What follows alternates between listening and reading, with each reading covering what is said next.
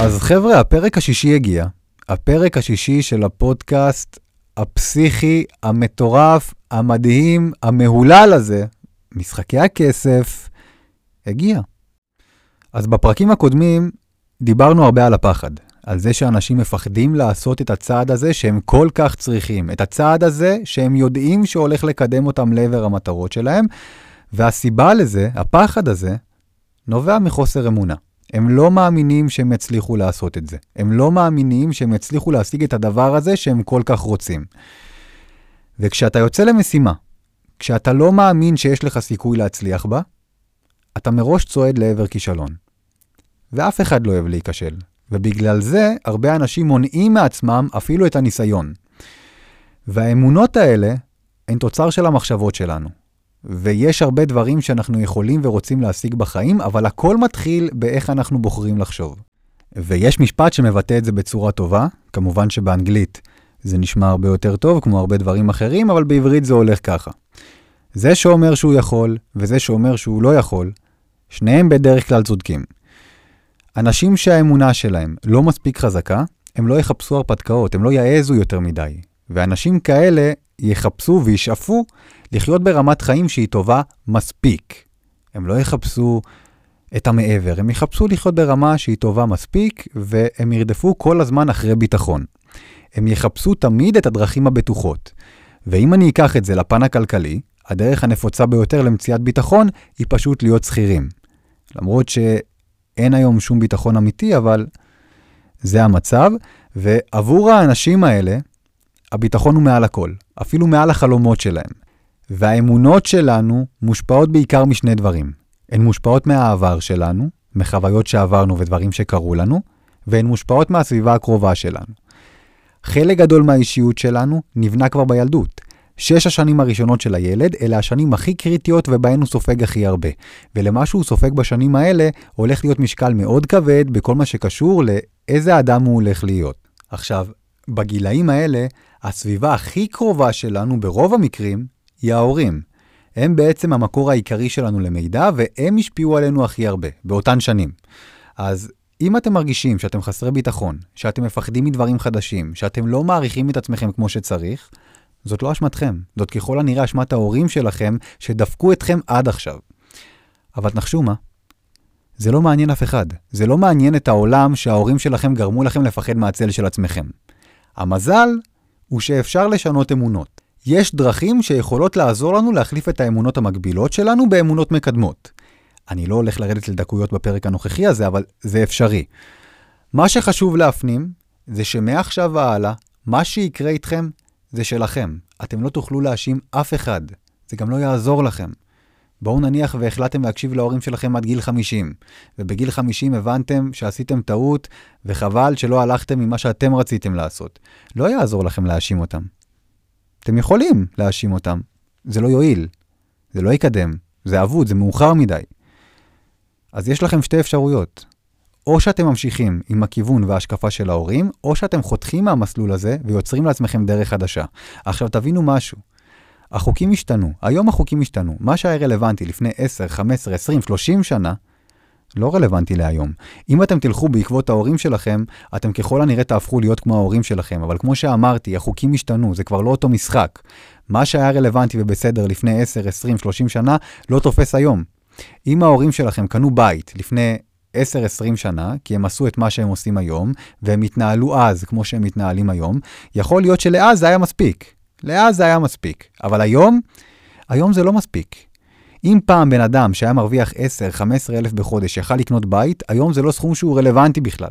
בן אדם שלא מכניס מספיק כסף ומצליח לשמור עליו ולמנף אותו, אין לו סיכוי. אז כן, אם תלכו בדרך של ההורים שלכם, אתם ככל הנראה תהפכו להיות כמוהם, מבחינת האמונות והתפיסות, אבל סיכוי מאוד גדול שההישגים הכלכליים שלכם, בהנחה ואתם צועדים בדרך שלהם, יהיו נמוכים יותר, נמוכים יותר משלהם, כי המחירים פה רק עולים. הכל עולה, הכל עולה בטירוף, וזה לא עולה בקנה מידה תואם עם השכר הממוצע במשק, רחוק מזה. ואתם חייבים לקחת את זה בחשבון. אבל החוקים השתנו גם לכיוון החיובי. כי היום יש הרבה יותר אפשרויות להכניס כסף. ככל שהזמן עובר, ואפשר לראות את זה בצורה ברורה, הגיל של המיליונרים רק הולך ויורד. זה כבר לא קשור לגיל, זה קשור למה שאתם עושים. תבינו משהו מאוד פשוט. לחלקכם זה יישמע קצת קשוח, אבל זאת האמת. הסביבה הקרובה שלנו לא באמת רוצה שנצליח. זה נשמע רע, אני יודע, אבל שוב, זאת האמת, כי איפשהו בתת מודע שלנו, קשה לנו לראות מישהו שגדל איתנו, שהוא חלק מהסביבה שלנו, שיש לו את אותם הנתונים פחות או יותר, והוא מצליח יותר מאיתנו. כי אז מה זה אומר עלינו? שאנחנו לא טובים? שאנחנו עצלנים? שאנחנו פחדנים? אז כן, התשובה היא כן, זה בדיוק מה שזה אומר, אבל אף אחד לא רוצה להשלים עם זה. ואז אתם שומעים את העצות של כולם. עזוב אותך, אתה יודע איזה קשה זה, אתה יודע איזה קשה להצליח בתחום הזה, זה נשמע טוב, אבל זה מאוד מסוכן, לא נראה לי שזה מתאים לך, אתם תשמעו את כל השיט הזה. ואתם צריכים לזכור משהו. האמונות של הסביבה שלנו, הדרך שבה הם בחרו להתנהל בעולם, ואני שם פה דגש מאוד חזק על ההורים, לא צריכות להיות רלוונטיות לגבינו. זה שלהם, ואם ככה הם רוצים לחיות, אז שילכו על זה. אבל החיים פה קצרים מדי, ואני לא מתכוון להעביר אותם כמו איזה אפס פחדן ולהתעורר בגיל 50 ולשאול את עצמי, למה לא עשיתי את זה? ולמה לא ניסיתי את זה? ולמה? ולמה? ולמה? כי זה יגיע. אם יש לכם חלום, משהו שאתם רוצים לעשות ואתם מתנגדים לזה ולא משנה מאיזו סיבה, מתישהו זה יגיע, זה לא ייעלם. הפחד לעשות צעד אולי ייעלם כי זה כבר לא יהיה רלוונטי, אבל במקום הפחד, תגיע חרטה. וזה הרבה הרבה יותר גרוע מפחד. כי תהיה נקודה שזה באמת כבר אבוד, הזמן רץ, אי אפשר לעצור אותו ואי אפשר להחזיר אותו. החיים קצרים, והצורה שבה אתם הולכים להעביר ולחיות את החיים שלכם, תלויה רק בכם.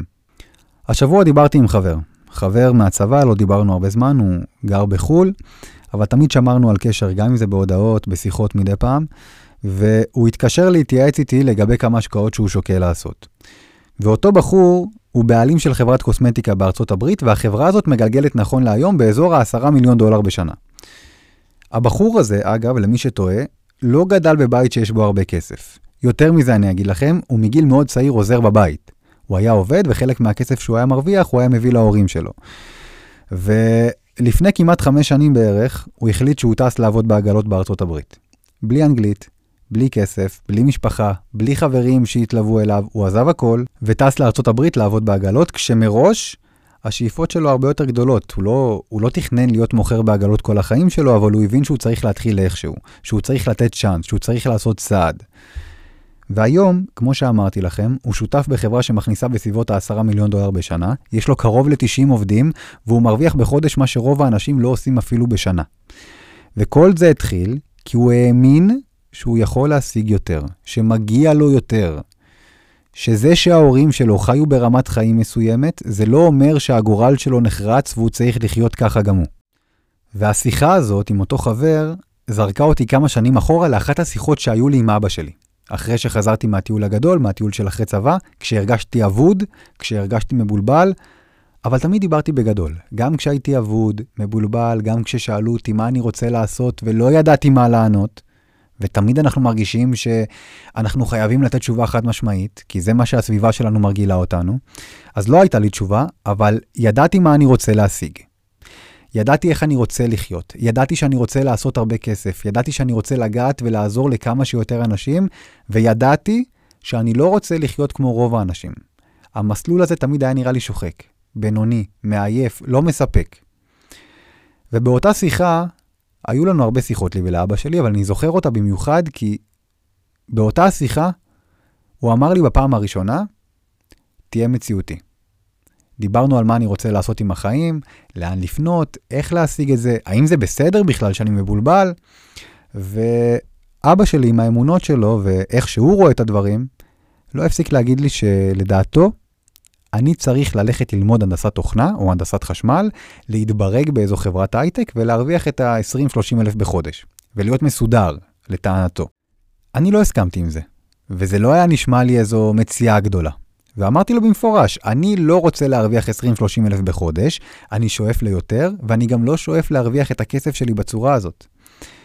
ואז הוא אמר לי דבר כזה, דניאל, בן שלי, אתה מדבר שטויות, אתה צריך להתבגר, זה קורה אחד למיליון, אתה חייב להתחיל להתקדם ולהפסיק למרוח את הזמן, חבל על הזמן שלך, אתה חייב להיות מציאותי.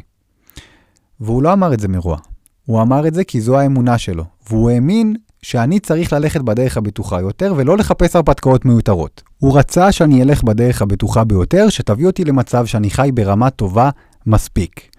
ואני זוכר את השיחה הזאת כל כך טוב, כי היא נתנה לי את החותמת שההורים שלי, אלה שתמיד אמרו לי שאני יכול לעשות ולהשיג הכל, לא באמת מאמינים שאני יכול לעשות ולהשיג הכל. וזה מה שקורה. כשאנחנו קטנים וצעירים, הכל אפשרי. ואנחנו יכולים לעשות הכל. אבל ברגע האמת, כשאנחנו מגיעים לגיל שאפשר להתחיל לנסות ולהוציא דברים לפועל, פתאום זה משתנה. ופתאום לא הכל אפשרי. ופתאום יש דברים שהם מאוד מסוכנים, וצריך להיזהר, ואסור לטעות חס וחלילה. ואין זמן להתלבט ולנסות דברים. כי חבל על הזמן שלנו, ועוד הרבה חרטות בסגנון. בזבוז זמן אמיתי זה כשאנחנו לא מנצלים את הרגע כדי להשיג את המטרות שלנו. בן אדם שעושה תואר כדי להשתיק את ההורים שלו, בזמן שהחלום שלו זה בכלל לפתוח עסק, הוא שורף את הזמן שלו. בן אדם שמקבל החלטות על סמך הרצונות של הסביבה שלו, בזמן שהוא רוצה ללכת בכיוון אחר, הוא שורף את הזמן שלו. ואני אומר לכם את זה מניסיון. אני שרפתי את הזמן שלי יופי יופי. שרפתי אותו כדי לרצות ולהשתיק את הסביבה שלי. ואני אומר לכם מעכשיו, זה לא משתלם. ואני רוצה לסיים את הפרק הזה עם עצה שהיא באמת מעומק הלב. אתם חייבים לחשוב בגדול.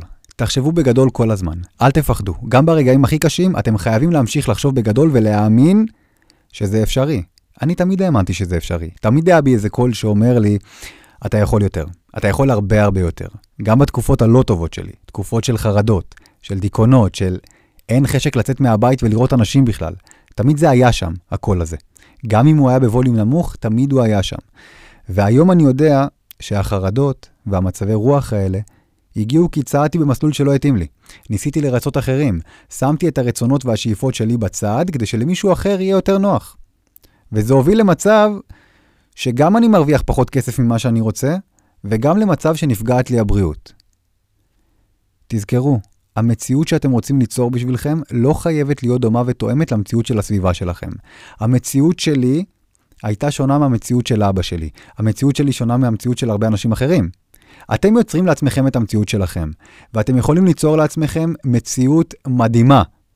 אז זה לא יהיה קל, אתם תצטרכו לעשות הרבה דברים שרוב האנשים לא רוצים ולא מסוגלים לעשות, אבל בסוף מגיע התשלום. אם עקביים מספיק, אם נחושים מספיק, אם באמת שמים את מה שצריך, יש תשלום. והתשלום יכול להיות פסיכי. וכמה שנים אחרי השיחה עם אבא שלי, הוא אמר לי את הדבר הבא. לא האמנתי שזה אפשרי, המספרים האלה. אני גם רואה את כל העבודה הקשה שלך, אני גאה בך ואני מוריד בפניך את הכובע. אז אני לא צריך שיורידו בפניי כובעים, אבל כמו שאני תמיד אומר לכם, יש לכם שתי אפשרויות. או לצעוד במסלול הרגיל והבטוח, ואם לשם אתם חותרים כי זה האורח חיים שאתם רוצים לאמץ, אז אין עם זה שום בעיה.